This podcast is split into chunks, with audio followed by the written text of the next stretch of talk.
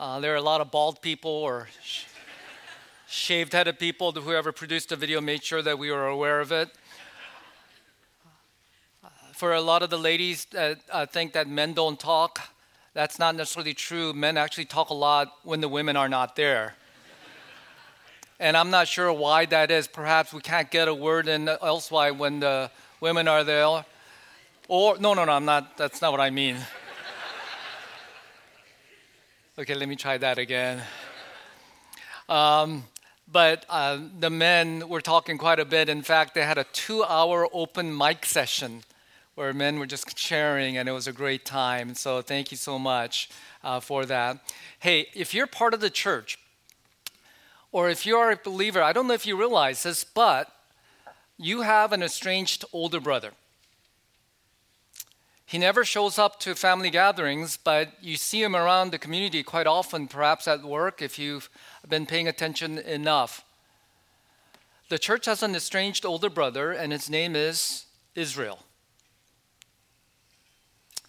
And let me tell you, Israel is quite small, but a remarkable individual.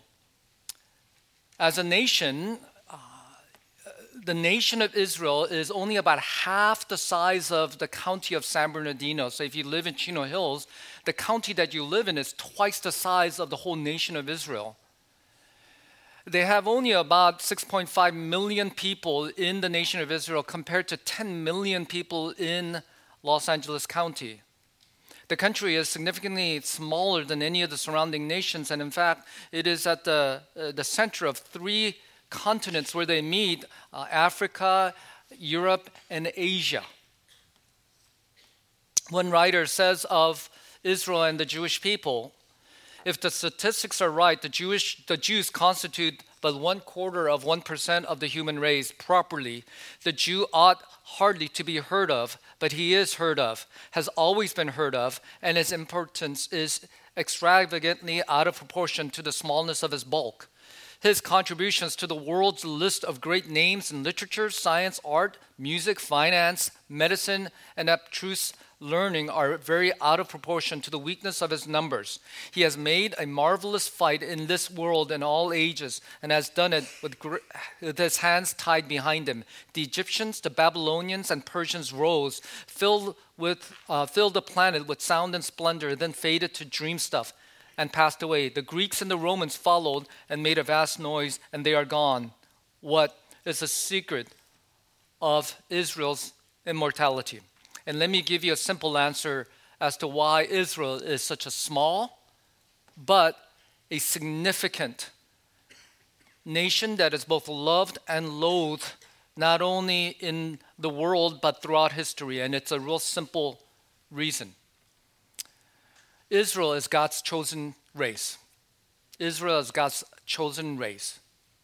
In Genesis chapter 12, God uh, chooses a particular individual, Abram, and says to him in Genesis 12, 2 and 3, And I will make you a great nation, and I will bless you and make your name great, so that you will be a blessing. I will, be, I will bless those who bless you, and will and him who dishonors you I will curse, and in you all the families of the earth shall be blessed. Not only does God say that your descendants will be a great nation, but anyone who blesses you, I will bless you, and anyone who curses you, I will curse them.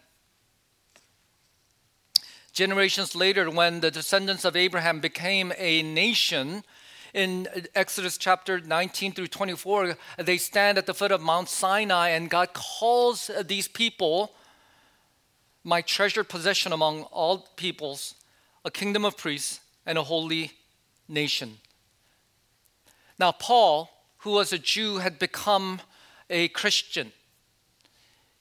He had received Jesus as the Messiah that the Jewish people had been waiting for. But the problem is that as he looked around, the vast majority of the other Jewish brothers of his had not, they had rejected Jesus as the Messiah. And so he wrestles with two questions Has God wholly rejected Israel? And is that rejection final? Now, uh, let me give you, uh, by way of a few disclaimers. First of all, uh, my brother in law is Jewish. My younger sister's husband is Jewish. He's not a messianic Jew. And so this is kind of personal to me. This past Easter, uh, in fact, he was at our Living Hope uh, worshiping with us, and uh, I was grateful for the, him and his family for being here. Uh, the second disclaimer is that um, I spent some time in Israel while I was in seminary. In fact, I spent three weeks there uh, studying the geography, history, uh, taking tours of the nation and stuff. Um, this is a prayer shawl that I bought uh, when I was uh, there. And I have an interest in it, uh, not only as a pastor, just but personally. And the third uh, disclaimer that I have is this that this uh, sermon is going to feel a little bit academic, like it is a history, geography, pol- uh, politics Bible class. And so, if you can kind of um, be patient with me, two questions. First question is this Has God wholly rejected Israel? Has God wholly rejected Israel? This is found in verse 1. Has God rejected his people? To which Paul immediately answers by no means. And he says, No, God has not rejected uh, your older brother. God has not rejected his uh, chosen race. Two reasons. First of all, because of the remnants. The case of the remnants. He says, First of all, look at me. I myself, verse 1, am an Israelite, a descendant of Abraham, a member of the tribe of Benjamin. I'm as Jewish as can be, but God had not rejected me because I know Jesus. Not only that, Paul shows an example of Israel's history when there seems to have been a hopelessness, a, a wide scale rejection, but there has always been a remnant. There was a period of time when Israel was divided into two after a civil war a North Israel and a South Israel. North Israel had gone completely apostate. Uh, they were not really a, uh, a God fearing nation anymore. And there was a particular prophet by the name of Elijah. He battled the prophets of Baal, uh, but because he was, um, there was an order out for his uh, his execution and assassination. He was hiding in a cave, distraught. And verses 2 through 4 speaks about that particular time. God has not rejected his people whom he foreknew. Do you not know when the scripture says of Elijah how he appeals to God against Israel? Lord, they have killed your prophets, they have demolished your altars, and I alone am left, and they seek my life. But what is God's reply to him? I have kept for myself 7,000 men who have not bowed the knee to Baal. And so even during that time when Elijah thought he was really uh, he was alone, he wasn't alone. There was always a group a remnant in which God had kept. And the second case as to why God has not wholly rejected Israel is the case of grace. Yes, Israel as a whole may have been disobedient, they have re- may have rejected the gospel of Jesus Christ, but it's not because uh, there were some who will be good, who will be righteous, who will be deserving of salvation. But look at verse 5. So too, at the present time, there is a remnant chosen not by works, but by grace a gift. Verse 6 But if it is by grace, it is no longer on the basis of works, otherwise, grace would no longer be grace. There will be some who will stay true to God and His message, not because they were good or moral or religious or they know more, but simply because God's will, God will choose to give them grace. And so, verse 7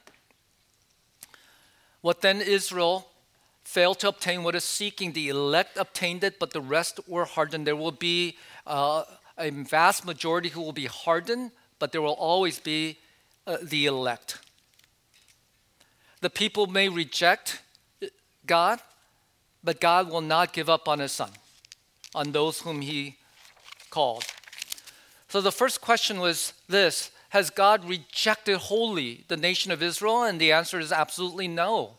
And the second question is this Has God irrevocably rejected Israel? Verse 11. So I ask, did they, Israel, stumble in order that they might fall? Is, um, is their rejection final?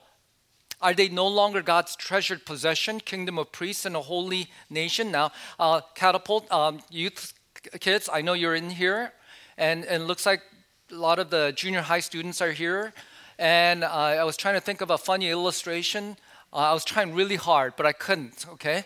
And so, because I couldn't think of a funny Joker story, what I decided to do is give you an SAT word.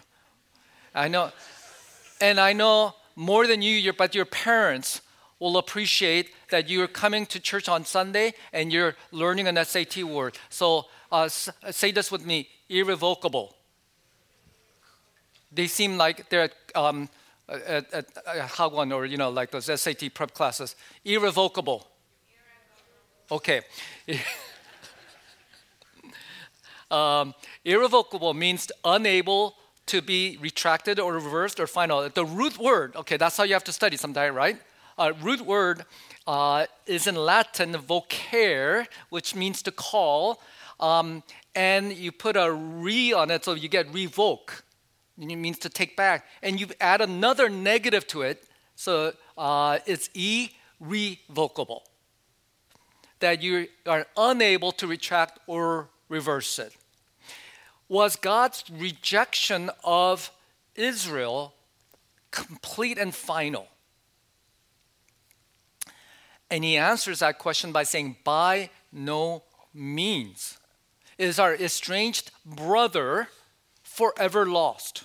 And he's saying, By no means. He gives three reasons why.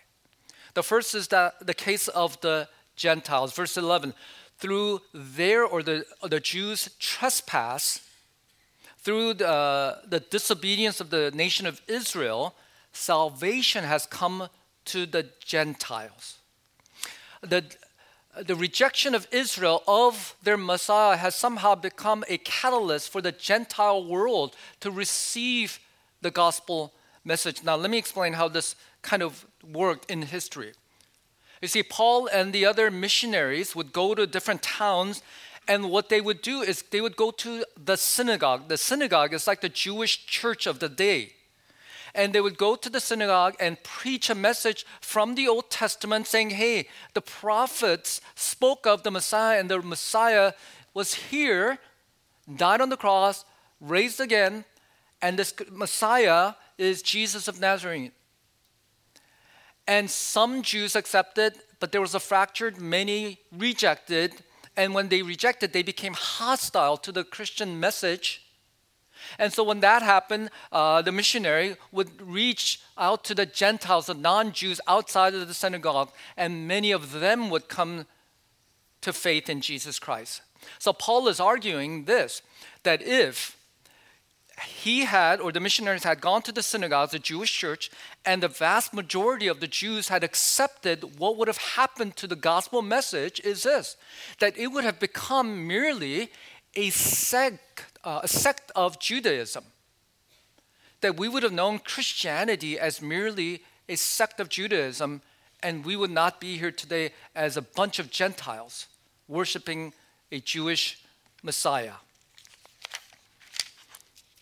And so, uh, has God forever rejected Israel and says, No, I, I just even in their rejection, do you realize that God used them to, to present the gospel to others. And, and beyond that, secondly, the, there's a uh, the root of Israel, the root of Israel. God used them in their root.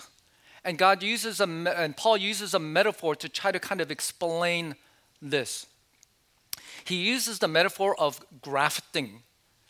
Um, grafting is a horticultural technique in which you take the root or a pl- uh, the, the plant or a tree that's already planted, you take that rootstock and you cut off a branch, and then you uh, you graft or glue or um, you uh, place a different branch of a different tree or a plant, and then you get a, a new tree. And so, for example, you can have a lemon tree, cut off a branch, attach the branch of a tangerine tree, and what you get is a tree that can produce lemons as well as tangerines.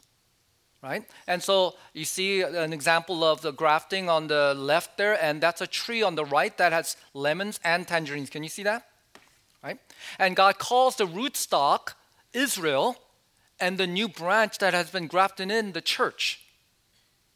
And what God is reminding us of uh, is, is, this that we reject Israel or we think they're forever lost, but don't, you, uh, uh, don't neglect the fact that we are rooted in Israel. And that we ought not to be arrogant about it. Do you realize that we worship a Jewish king? We uh, look at the Bible, which is written by, by Jewish authors this is my, my Jewish, my, my Hebrew Old Testament. Do you realize that a lot of what we do, some of our traditions, even, and we'll have communion, is based upon Jewish heritage and traditions? Do you realize? Can you turn to your neighbor? Ask, um, ask three people at least. What, what, get their names. Can, can you turn to your neighbors and ask what their names are?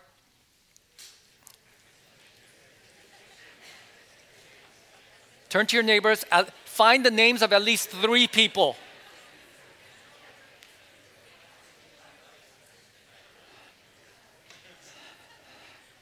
Names of at least three people, okay? Do you know that we're uh, a room? I, I think most of us in here are Gentiles. We're a room filled with Gentiles, but a vast number of you are named after old Jewish people. Benjamin, Joel, Joshua, Caleb, David, Daniel, Anna, Elizabeth, Chris, Mary. You know, you're all named after Jewish people, right? You do know that, right? Um, I wasn't sure how uh, true my intuition is, so I, I looked at our church's database, pulled the names of our active adult members, took the top 24 most common names at Living Hope. Okay? Out of the top 24 names at Living Hope, 15 are named after old Jewish people. Three of them, you may not know that you're named after Jewish things, but uh, three of the names, other popular names, are actually uh, from Hebrew. My family, Steve, Hannah, Christine, are all named after Jewish people. Janice is the only oddball. but her name is actually derived from the Hebrew word God is gracious. We, we're so much more inundated with our older brother's culture than we realize. And God reminds the church don't be arrogant. The final uh, admonition and the final reason um, the final thing that he reminds us of is the future of Israel, the future of Israel. Verse 28, and uh, this is uh, like an interesting verse. Uh, and I want you to think still, as a church, we have an estranged older brother, okay? The church has had a love hate relationship with its older brother. Verse 28 as regards the gospel, they, the Jews, Israel, are, an, are enemies for your sake. The older brothers have become almost an enemy of the church in regards to the gospel. But as regards election, they are beloved for the sake of their forefathers. We have a love hate relationship with Israel.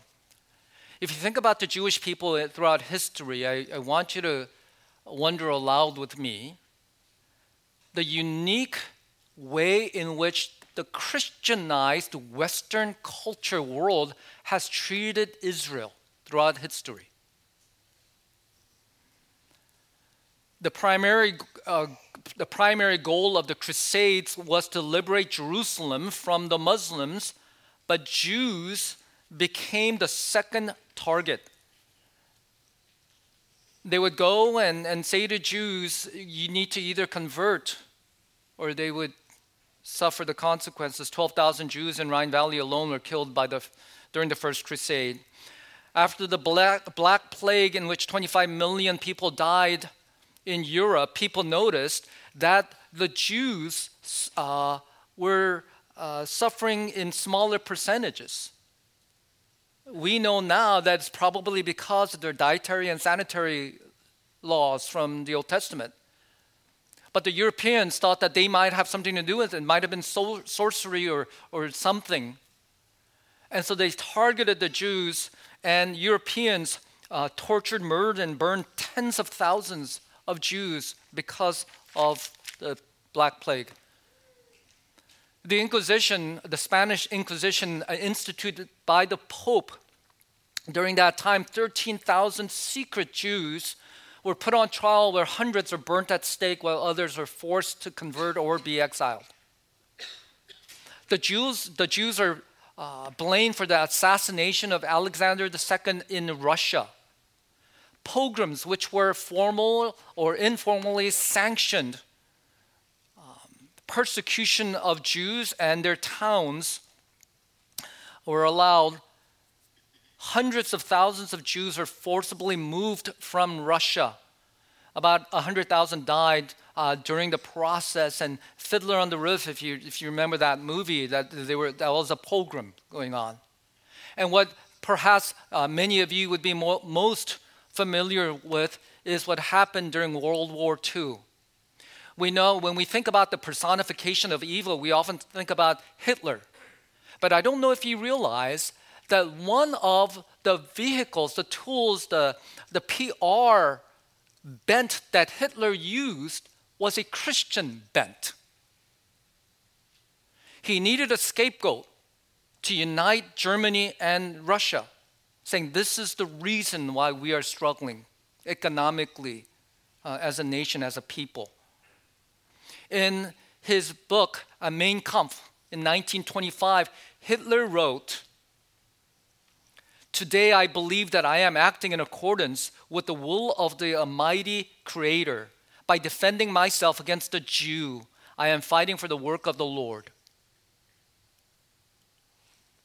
Surprisingly, many conservative, not only Roman Catholic clergy, but Protestant pastors also spoke against the Jews on radio and, and publications when, children, when Jewish children were becoming, uh, were de- uh, getting deported into concentration camp, um, they, someone appealed to the Pope at that time, and the Pope said this There is no innocent blood of Jewish children in the world. All Jewish blood is guilty. This is the punishment that has been awaiting you because of that sin of deicide, which, uh, which is in reference to the Jews' killing of Jesus. So, what they claimed. As you may know, nearly 6 million Jews, or about two thirds of the Jews in all of Europe, perished during the Holocaust. The Jews were both the loved but loathed nation. And the Christian world, Christian culture, Christian society had a love hate relationship with them. Winston Churchill said of the Jews, some people like the Jews and some do not, but no thoughtful man can deny the fact that they are, beyond any question, the most formidable and most remarkable race which has appeared in the world. And the question is Has God given up on our older brother? The promise that God made to Abraham in, uh, in Genesis uh, 12 and the promise that God made to the nation of Israel in Exodus is that all nothing has that disappeared? Is it irrevocable, the rejection? Verses 23 and 24. And you know, this whole chapter, although it, it's not that interesting to Gentiles, but to Jewish Christians, this is so important to them. Verses 23 and 24. And even they, if they do not continue in their unbelief, will be grafted in, for God has given, God has the power to graft them in again. For if you were cut off uh, cut from what is by nature a wild olive tree and grafted, contrary to nature, into cultivated uh, olive tree, how much more will these, the natural branches, be grafted back into their own olive tree? Will there not be a time when that, when that broken off branch be grafted back in And in verse 25, he says, Certainly that will happen. Verse 25, Lest you be wise in your own sight, I do not want you to be unaware of this mystery, brothers. It's a mystery, it's hard to understand, church, but a partial hardening has come upon Israel until the fullness of the Gentiles has come in. Right now, we're in the season of a partial hardening of the nation of Israel. But there will be a time when the fullness of the Gentiles has come in, and Luke chapter 21 talks about um, a time when the time of the Gentiles will be fulfilled. And when this all happens, verse 26, it says, All Israel will be saved. Now, what does this mean? Now, no one believes that every single uh, Jew will come to a saving knowledge of Jesus Christ. No one's ever thought that. And when the scripture talks about all or something, it's not every single, but all Israel. And there's been um, there's a little bit of debate within the church where um, whether this means Israel as an ethnic group or a figurative Israel. But Tim Keller, and I agree with him, says that this clearly means ethnic Israel in contrast to the Gentiles that Israel as a nation or as a collective group will, will be restored, will come to know and worship their Messiah. Revelation chapter 7 speaks of a time in the future. I heard the number of the sealed 144,000 sealed from every tribe of the sons of Israel. 12,000 from the tribe of Judah were sealed. And he talks about the tribe from Reuben, Gad, Asher, Naphtali, Manasseh, Simeon, Levi, Issachar, Zebulun, Joseph, and Benjamin.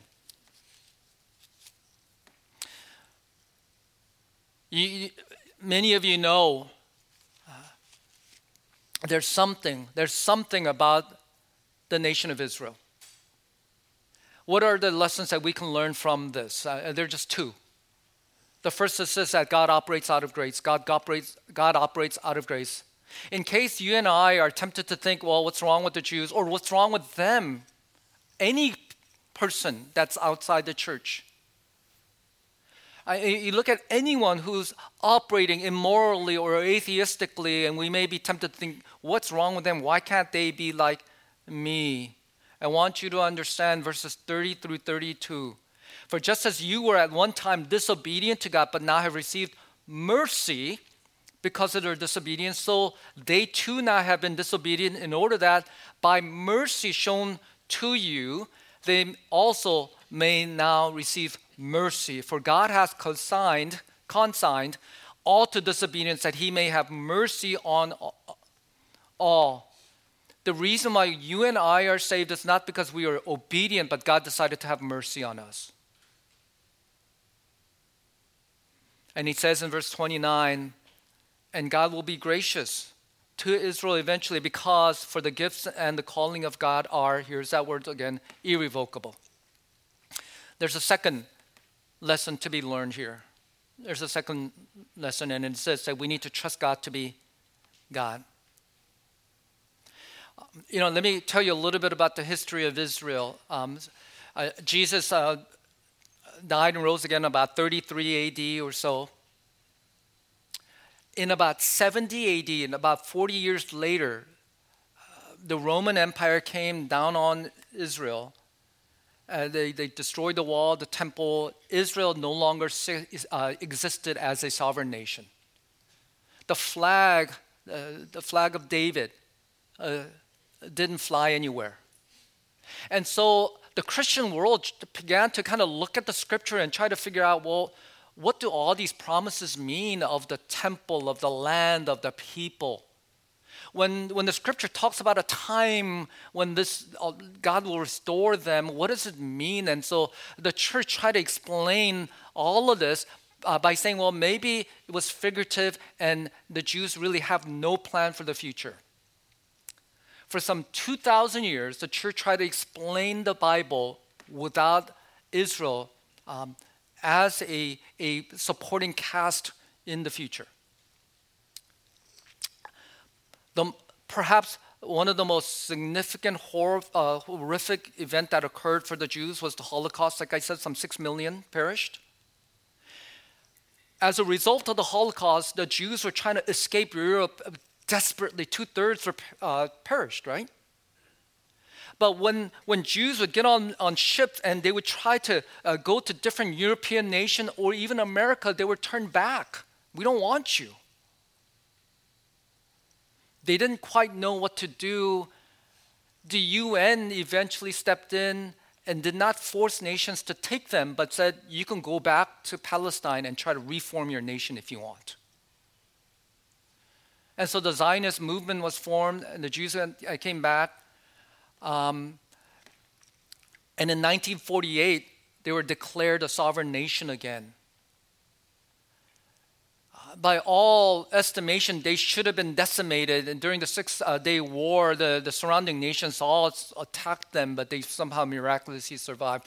Uh, you know, when, when, you think historically, geopolitical histor- uh, historically, this is a miracle. A nation, a people, a culture, a language that uh, did not um, survive in a sovereign land, a, a group, 2,000 years later can reform as a country. Most of us are too young to remember a time when Israel did not exist. We think of them as a strong, powerful, economically influential nation. For me, I don't know about you. For me, if someone were to ask, why do you believe in the Bible? one of the reasons why I would say I think the Bible is true, one of the reasons why, that I would say is because I look and from the beginning God says to Abraham, Abraham, and then to uh, the Hebrew people in Exodus that they are a chosen race, and I look around and the world history try to silence them, but somehow God kept them not only surviving, but thriving. It's a mystery. Verses 33 on. And this is Paul's response as he thinks about how his own people have rejected the Messiah. And he's just kind of trusting that God will be good to them somehow, and God will keep the promises that he made to his forefather Abraham. Oh, the depth of the riches and wisdom and knowledge of God, how unsearchable are his judgments and how inscrutable his ways. For who has known the mind of the Lord, or who has been his counselor, or who has given a gift to him that he might be repaid? For from him, through him, and to him are all things. To him be glory forever. Amen. Although today's message might have been about the nation of Israel and the Hebrew people, I want you to know that it's really about the Father. What happens when an older brother becomes estranged? What happens when the father who so deeply loved the older brother, but the older brother says, No, no, I, I don't want anything to do with you? What happens?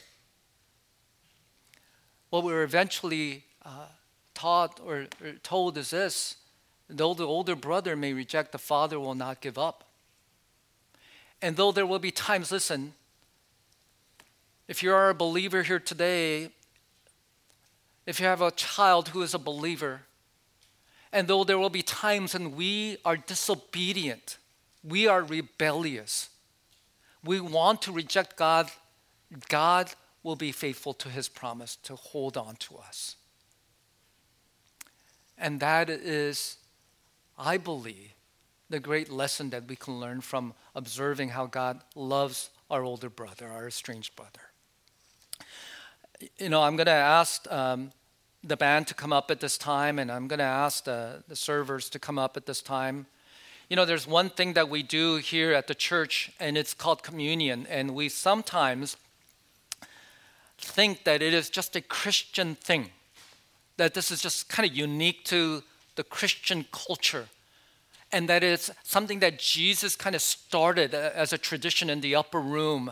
Uh, uh, but I, I, don't know if you realize that uh, the communion was just an extension of what the Jews had been doing for years, and it is the Passover table. And the Passover was first um, uh, seen when the Jews were all uh, in captivity in Egypt, and they, they needed and, and cried desperately to be liberated. And God's grace was upon them, and God told uh, them through Moses uh, to, to put sprinkle blood on the doorpost of your home, gather together, take bread, take wine, and do this together, and death will pass over you by grace. And since then, the Jews had come together and celebrated the Passover, that God's grace was upon them. And Jesus came, and John the Baptist says You are the, the Lamb of God who takes away the sin of the world. He's, he sits with his disciples and says, I, Let me do this, but I want you to understand that I am that Lamb of God who will be slain. That you do not have to pay the penalty of your sins because I will do it for you and we share in that message. Um, and we, we pray for our older brothers. We pray for those outside of the church that they would also come to understand this message as well.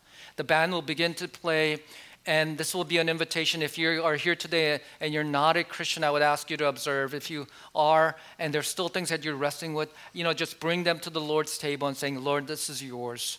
Um, take my wrestling, take my disobedience. Would you forgive me, and would you renew my life once again?